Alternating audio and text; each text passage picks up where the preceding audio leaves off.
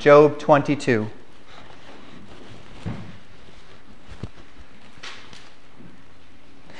When I lived down in Florida, my wife and I lived in Florida, including college. Uh, we lived there for about eight years. Uh, she and I were married for, for three years or so while we were down in Florida. When I lived in Florida, I had the opportunity every once in a while to go down to downtown Pensacola and attend what the, this group called the Philosophy Club. Basically, it was a group of pseudo intellectuals. Most of them were college students from the various universities in the area. There were a few um, uh, young men and women in the military because there was a Navy, there's a, a very large Navy base and an Air Force base there in Pensacola. And they met in the backyard of a vegan restaurant and they talked about philosophy.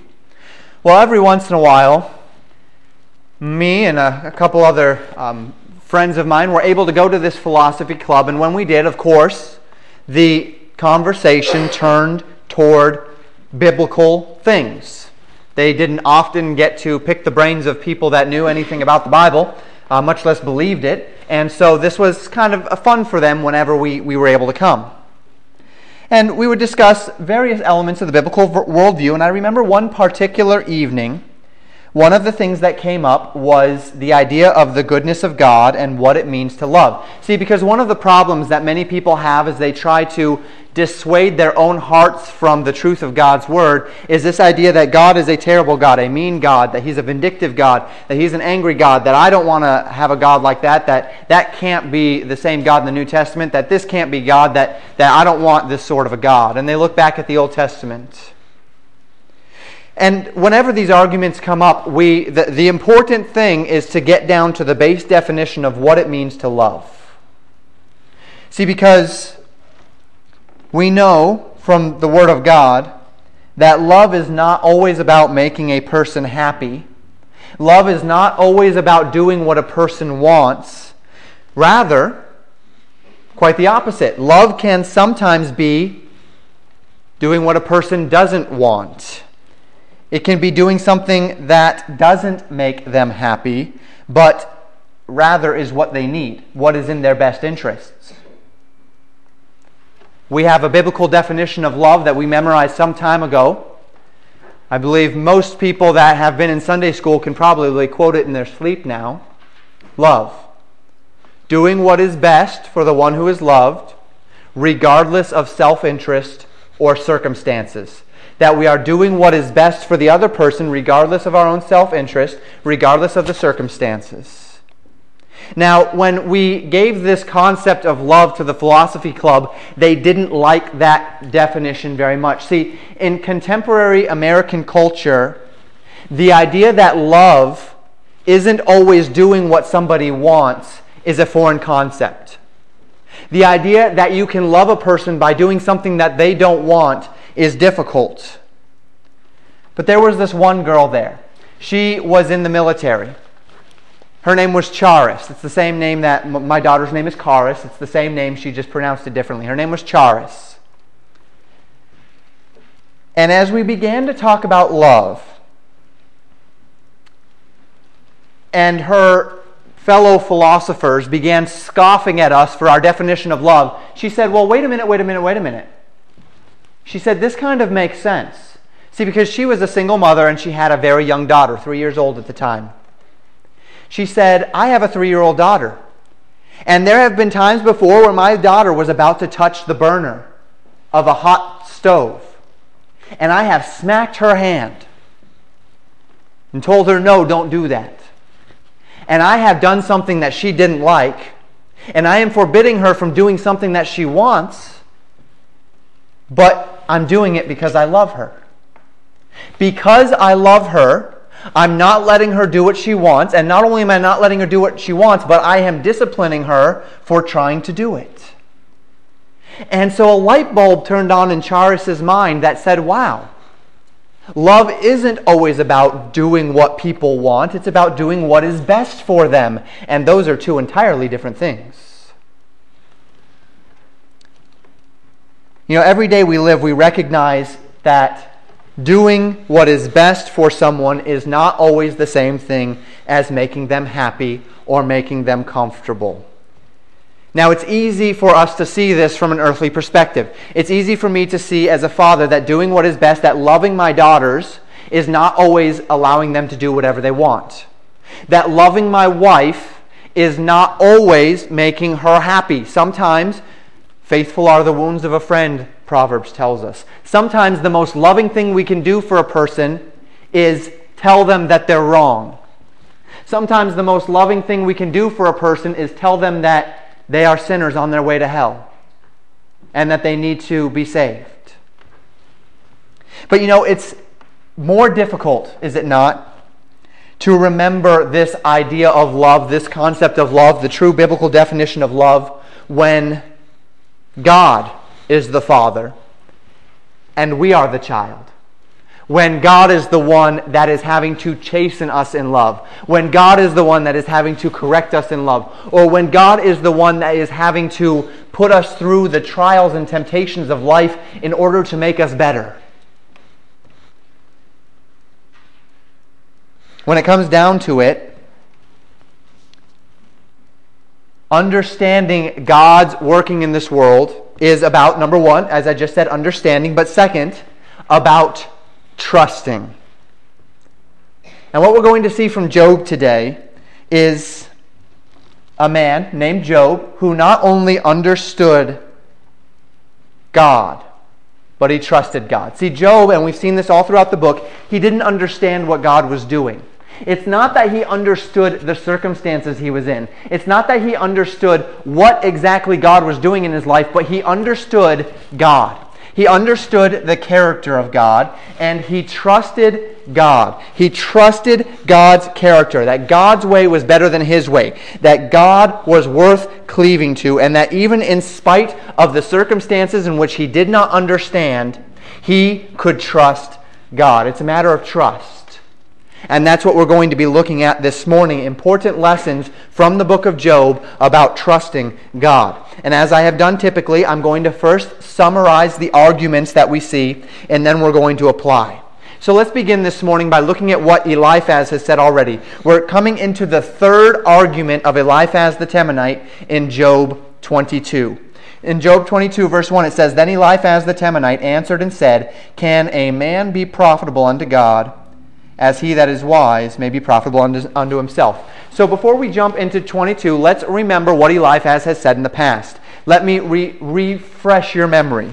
In the first round of debate, Eliphaz gave five points to Job that we talked about. He said, Job, you talk the talk, but you can't walk the walk. When others are having trouble, you can comfort them, but now that you're having trouble yourself, you, you can't handle it. He said, then, Job, you reap what you sow. You reap what you sow. Obviously, you're, you're reaping bad things, so you must have sown bad things. You're reaping evil, you must have sown evil. Then he gave the witness of the unknown spirit. Do you remember the witness of the unknown spirit? It's come up a couple of times now in Eliphaz. And the witness of the unknown spirit was this idea that man is unprofitable unto God.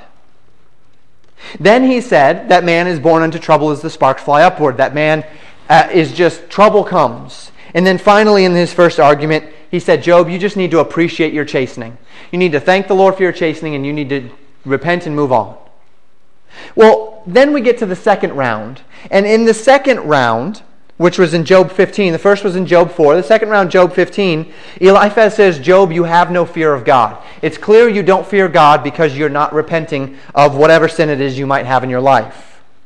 He says, Job, your words betray your iniquity. You're calling yourself innocent, but your circumstances are painting you as guilty, and, and so um, you must be guilty. And then again, Eliphaz repeats the testimony of the unknown spirit. And he says at the end that clearly, if, you're do, if, if, wrong, if bad things are happening to you, then you must have done something wrong. And we call that the confusion of a moral society that the blessings of morality make people think that bad things only happen to bad people or that bad things only happen to immoral people. And we talked about the blessings or the, um, excuse me, the confusion of a moral society. And I encourage you, you say, Pastor, I don't remember that. I would encourage you, perhaps go back and listen to the message from Job 4, the message from Job 15, and then this message in a row. And you'll see how contiguous Eliphaz's arguments are all throughout. But what I would like us to particularly focus on in our review of Eliphaz's arguments was this witness, the witness of the unknown spirit. All three arguments follow the witness of the unknown spirit's testimony that man is unprofitable to God. Let me read to you from Job 4 and Job 15 what Eliphaz said regarding this unknown spirit last time. Job 4, beginning in verse 15, Eliphaz is speaking. He says, Then a spirit passed before my face. The hair of my flesh stood up. It stood still, but I could not discern the form thereof. An image was before mine eyes. There was silence, and I heard a voice saying, Shall mortal man be more just than God? Shall a man be more pure than his Maker? Behold, he put no trust in his servants, and his angels he charged with folly. How much less in them that dwell in houses of clay, whose foundation is in the dust, which are crushed before the moth? They are destroyed from morning to evening, they perish forever without any regarding it. Doth not their excellency which is in them go away? They die, even without wisdom. And then he would say in Job 15, verses 15 through 17, this Behold, he, that's God, putteth no trust in his saints. Yea, the heavens are not clean in his sight. How much more abominable and filthy is man, which drinketh iniquity like water? I will show thee, hear me, and that which I have seen I will declare. And so, with each argument, Eliphaz consistently falls back upon the contention of the unknown spirit that man is wholly unprofitable to God. Now, as I preached through the message in Job 4, I came to the conclusion, and I believe it's a proper conclusion based upon the in, uh, interpretation of the text, that this unknown spirit was not of God. That the testimony of this spirit was not of God.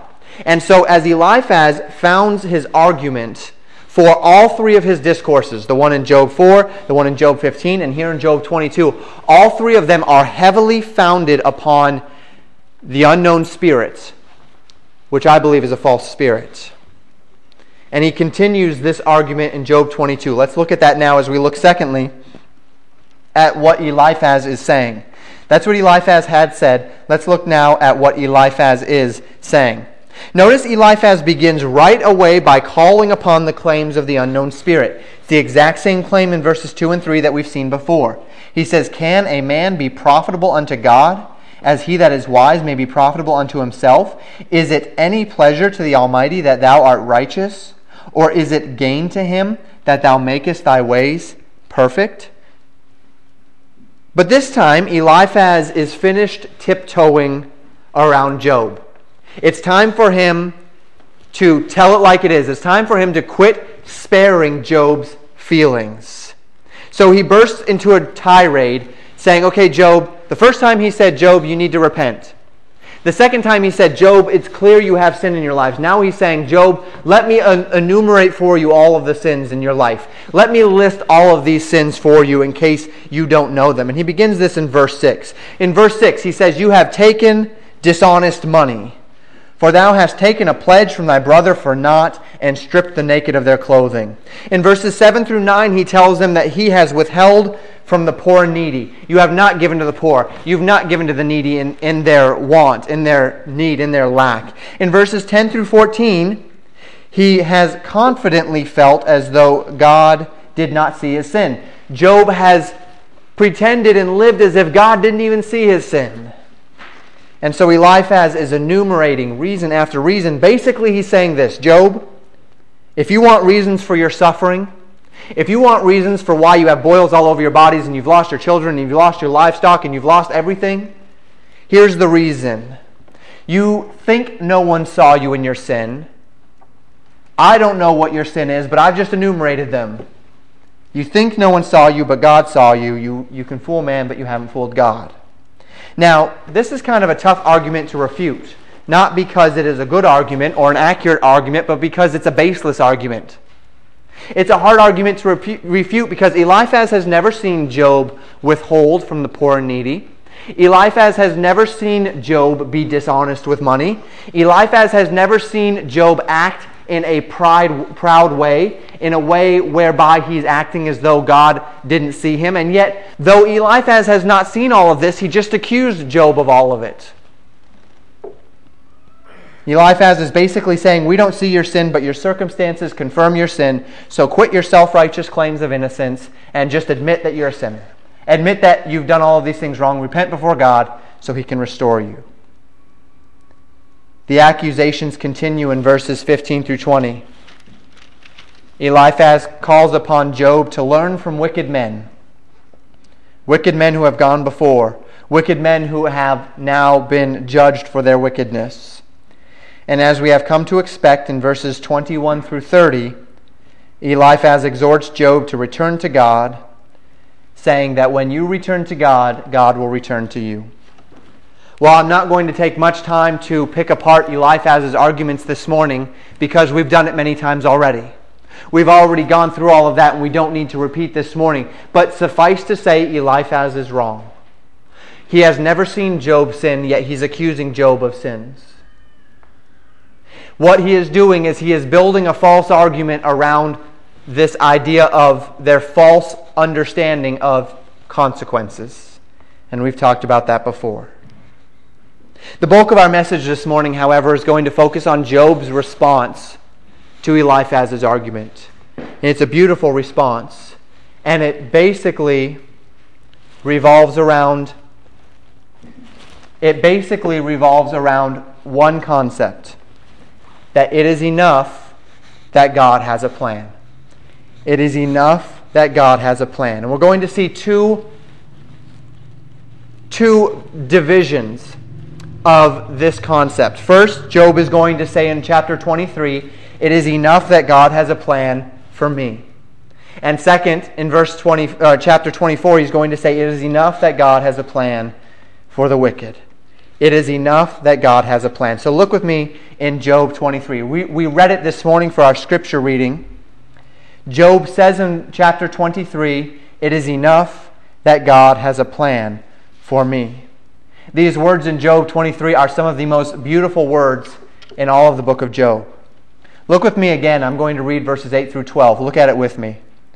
Job says, Behold, I go forward, but he is not there. And backward, but I cannot perceive him. On the left hand, where he doth work, but I cannot behold him. He hideth himself on the right hand, that I cannot see him. But he knoweth the way that I take. And when he hath tried me, I shall come forth as gold. My foot hath held his steps. His way have I kept and not declined. Neither have I gone back from the commandment of his lips. I have esteemed the words of his mouth more than my necessary food. Here is a man who, in the midst of great trial, recognizes that God is in control, that God does love him. Job doesn't know God's reasons and purposes, but he does know God's character. Job doesn't know why he is in the midst of the trials he's in. Job doesn't know why his health is gone. Job doesn't know why his, his livestock, his livelihood, his finances are gone. Job doesn't know why he is in these struggles, but he knows that God is a loving God. He knows that God is a faithful God. He says, God, it is enough for me, though I don't know what's going on, I know who you are. Job doesn't know God's reasons and purposes, but he knows God's character. Job doesn't know what God is doing, but he knows what God is expecting him to do. Then he says, God, I know who you are, and even in the midst of any circumstances, I know what you expect of me. I don't know what you're doing to me, but I know what you expect me to do in your eyes. The lesson Job is teaching here is a lesson which even the wisest men have trouble remembering and applying to their lives at times. That God's actions toward us and our actions toward God are not always a one to one relationship, they're not always mutual. We don't always know why God is doing something in our lives. We don't always know what God has planned for our lives, but we can always trust God's plan, and regardless of what He is doing, we know what He expects of us. Our obedience, our love for God, our devotion to God should not change with our circumstances. Our obedience to the Word of God is expected to be unconditional. And this is what Job is saying here. He says, I don't know where God is. I can't find him in verses 8 through 10. But notice what he says in verse 11 My foot hath held his steps. His way have I kept. I don't know what God is doing, but what I do know is that whatever God is doing, God is faithful, God loves me, it's for my best, and so I'm going to keep obeying him. I'm going to keep doing what he has called me to do. I'm going to keep obeying his commandments because God's doing what is best for me. You know, we live in a society that glorifies the idea of situational ethics. You do what's best for you, I do what's best for me, and depending on the situation, that might change. Well, God's word does not re- reflect situational ethics. What God's word is reflecting here is that regardless of your suffering or your abundance, regardless of your health being wonderful or your health being terrible, regardless of the situation, we serve God. We love God. We obey God. Our obedience to God does not change based upon the circumstances because we know that God is not changing.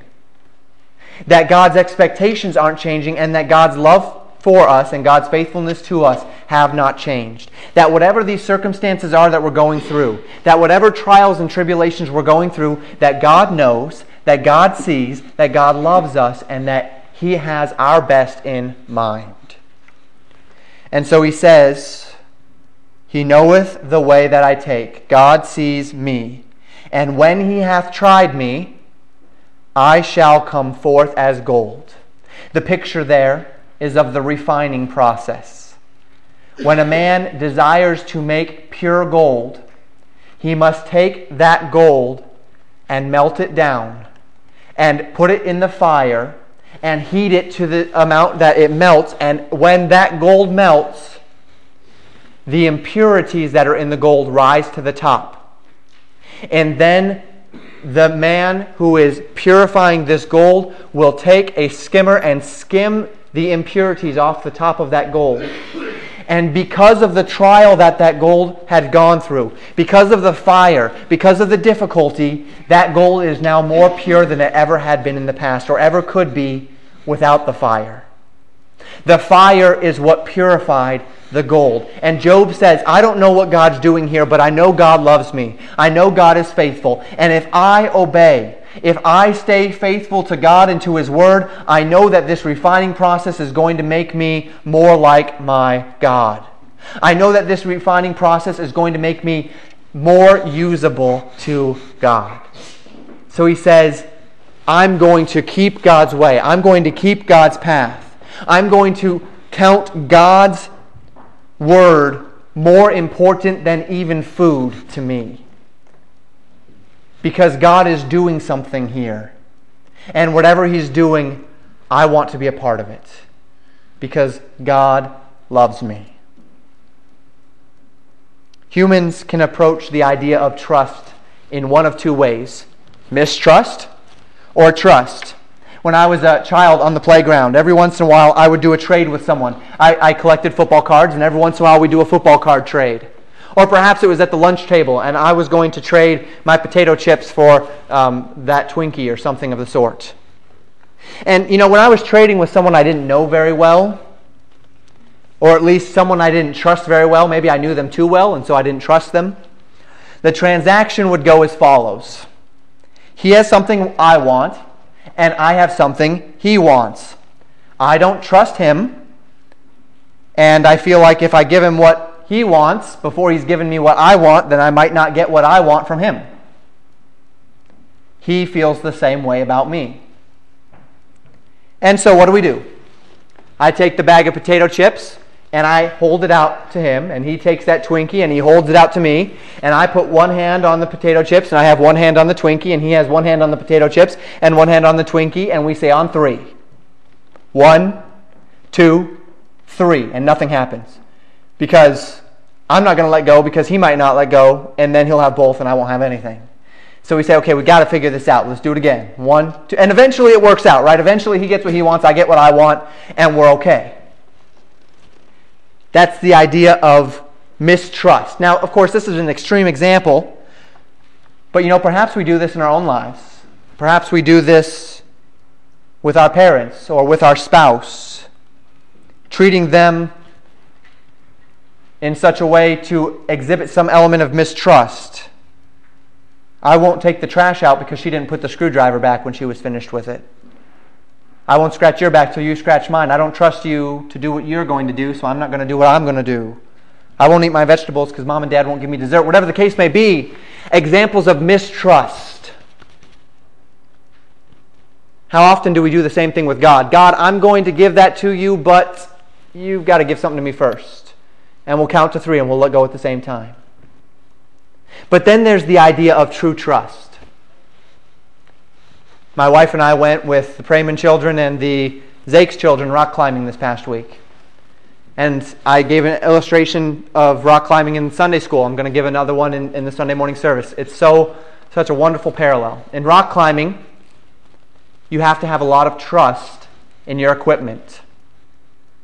They have two sorts of climbing that you can do at a, at a more novice level. You can either use what's called an auto belay, or you can do what's called a top rope belay. An auto belay has either a hydraulic or a magnetic system whereby when you're climbing and a rope is attached to you, that rope is being pulled up with you as you go, and when you let go, the machine lets you down at a consistent rate. A top rope is where, as you climb, a person is at the bottom pulling the rope up, and when you let go, they hold you. And then when you're ready to get down, they physically let you down. Well, both of those systems demand a great deal of trust.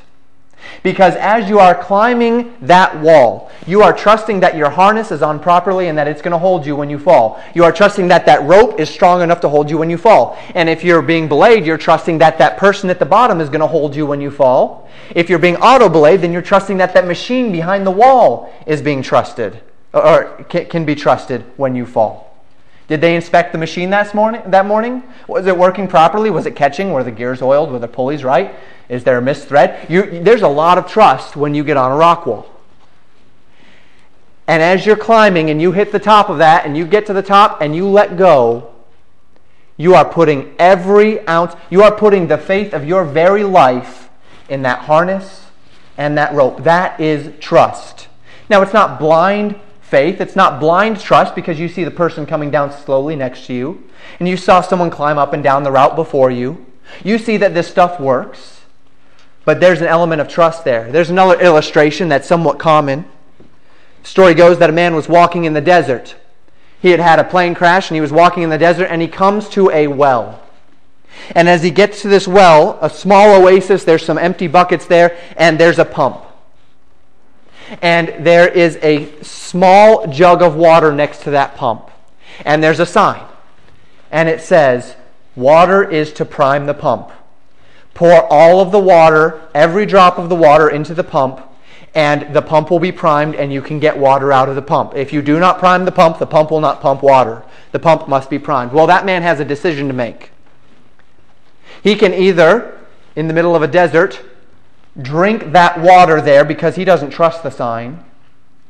What happens if he pours the water in and the pump doesn't prime? What happens if the, no water comes out? Then he has just lost the only water he has. He can look at it with mistrust or he can trust. And he can pour the water in and see what happens. Well, the man trusts the sign. He pours the water in, all of the water into that pump. The pump primes and it begins pumping water. He has enough water to get a, a good drink. He even takes a shower, and there's some empty canteens there. He was able to fill those canteens, leave his empty ones there. And then he took that jug and he filled it with water. And he took that jug and he put it next to the pump and he put a sign on that pump that says, Prime the pump. Trust me, it works. And he goes on his way. The idea of trust, that is trust. Why is trust so difficult? Why is it so difficult when you get up on that rock wall to get more than 10 feet up? say, okay, well, if I fell from this distance, I'd at least not die. So I'm just going this is as high as I'm going to go. Why is it so different to get up to 20 feet and to 30 feet when we've seen people all around us doing it, when we know we've double checked our equipment? Why is it so difficult when you come to an oasis in a parched desert and you see that little thing of water that says prime the pump and you'll get all you need, but you don't know if you can trust it? Because trust, just like love, makes us vulnerable. Trust makes us vulnerable to pain and to loss. Have you ever trusted someone that has failed you? Have you ever trusted someone to get a job done and they haven't gotten it done? And it needed to get done and they didn't do it? And it caused great problems?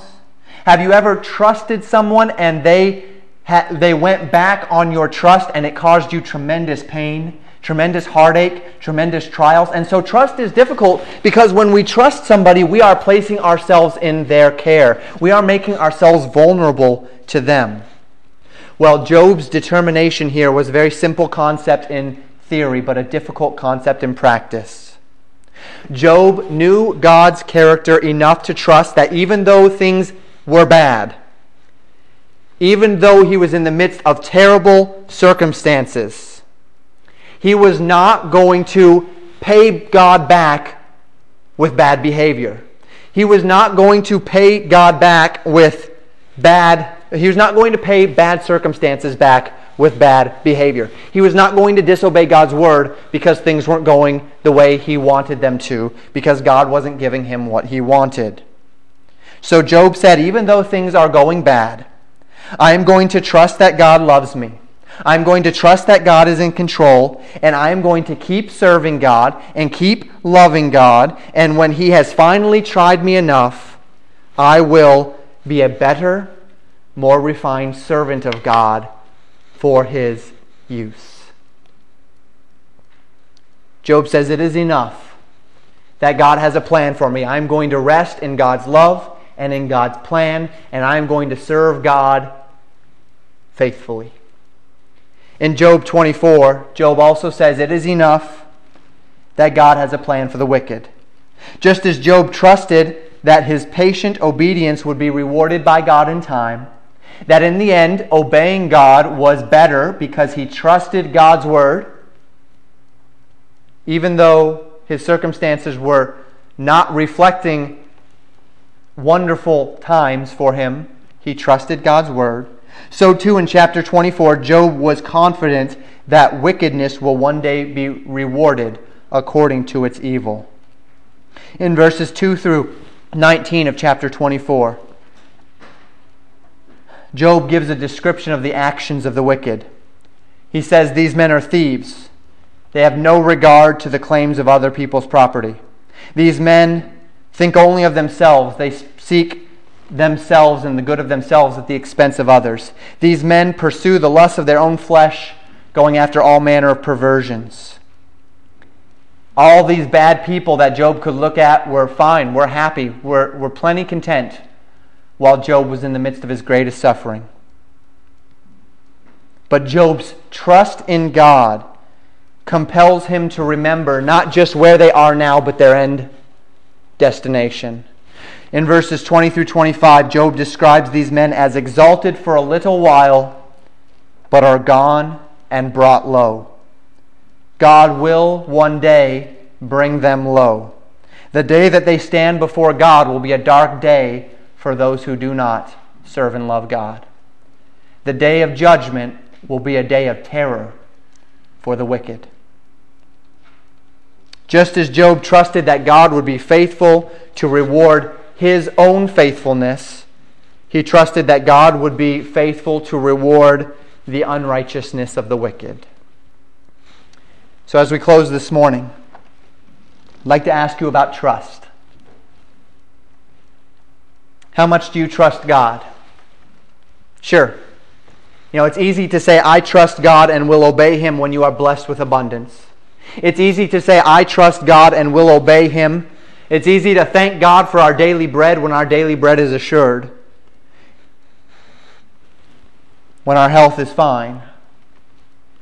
It's easy to trust God when the consequences for trusting Him are so minimal.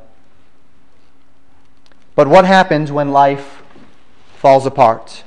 What happens when you have lost your family or your possessions or your health and you sit in a heap of ashes without anything and you are scorned by all who know you? When that day comes, will you still obey God? When that day comes, will you still trust that God is in control? When that day comes, will you still trust that God loves you and knows what's best for you? When the wicked prosper and the righteous are hunted down and killed, as they are in many countries today,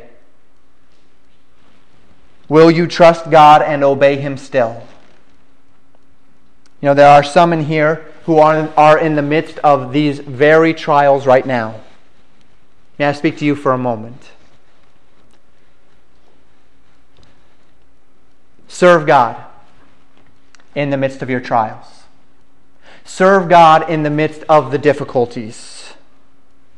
God loves you. He has your best interests in mind. He is not in heaven laughing at your circumstances, nor has he turned a blind eye to your needs. He knows you. He knows the way that you take. And when he has tried you,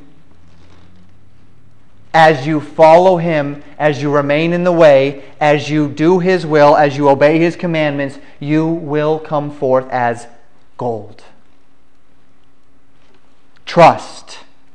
Trust that though you don't always know the why of the actions God is taking in your life, of the circumstances you are going through, of the things which He allows, know that they are for your good, for your best interests, no matter how hard they are, no matter how bad they seem. And may I also encourage you by reminding you that you are in good company. Those of you that are finding yourself in trials and tribulations today. Because there was once a man named Job. This man served God. This man loved God with all his heart. This man was perfect and upright in his generations. And his life fell to pieces around him. But while his life fell to pieces around him, and even his friends and family were calling upon him to curse God and die, he remained faithful to God. Everything changed in his life in a moment, but he knew that his God had not changed. God loves you, God knows your trials and God is in control. Trust Him.